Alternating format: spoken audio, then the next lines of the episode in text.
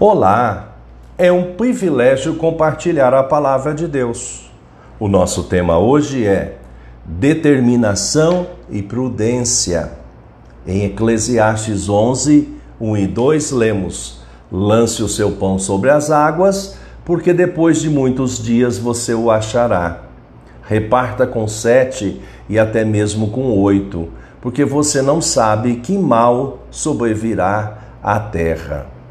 Determinação e prudência, conforme o dicionário online de português disse determinação, persistência para conseguir o que deseja, firmeza, e prudência, calma, ponderação, sensatez, paciência ao tratar de assunto delicado ou difícil. As circunstâncias presentes têm feito muitos em si mesmar-se ou seja, o foco principal está voltado para si mesmo. Vivemos dias em que estamos vendo o que chamamos de corrida para tomar a vacina. Tem se formado fila nos lugares de vacinação, aguardando o término do expediente para se candidatar às vacinas restantes nos frascos abertos. O sábio autor de Eclesiastes, recomendou que devemos repartir com sete e até com oito pessoas, ou seja, dividir com os necessitados em tempos de dificuldades.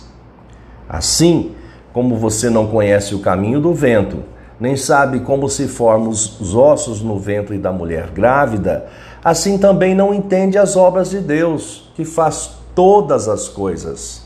Semeia a sua semente de manhã e à tarde não fique de braços cruzados, porque você não sabe qual irá prosperar, se esta, se aquela ou se ambas serão igualmente boas.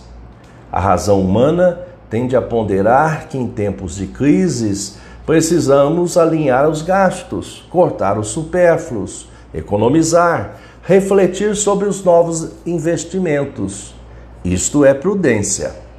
Mas também precisamos de determinação para ser obedientes à palavra de Deus, que nos ensinou que a lógica do seu reino é repartir para crescer.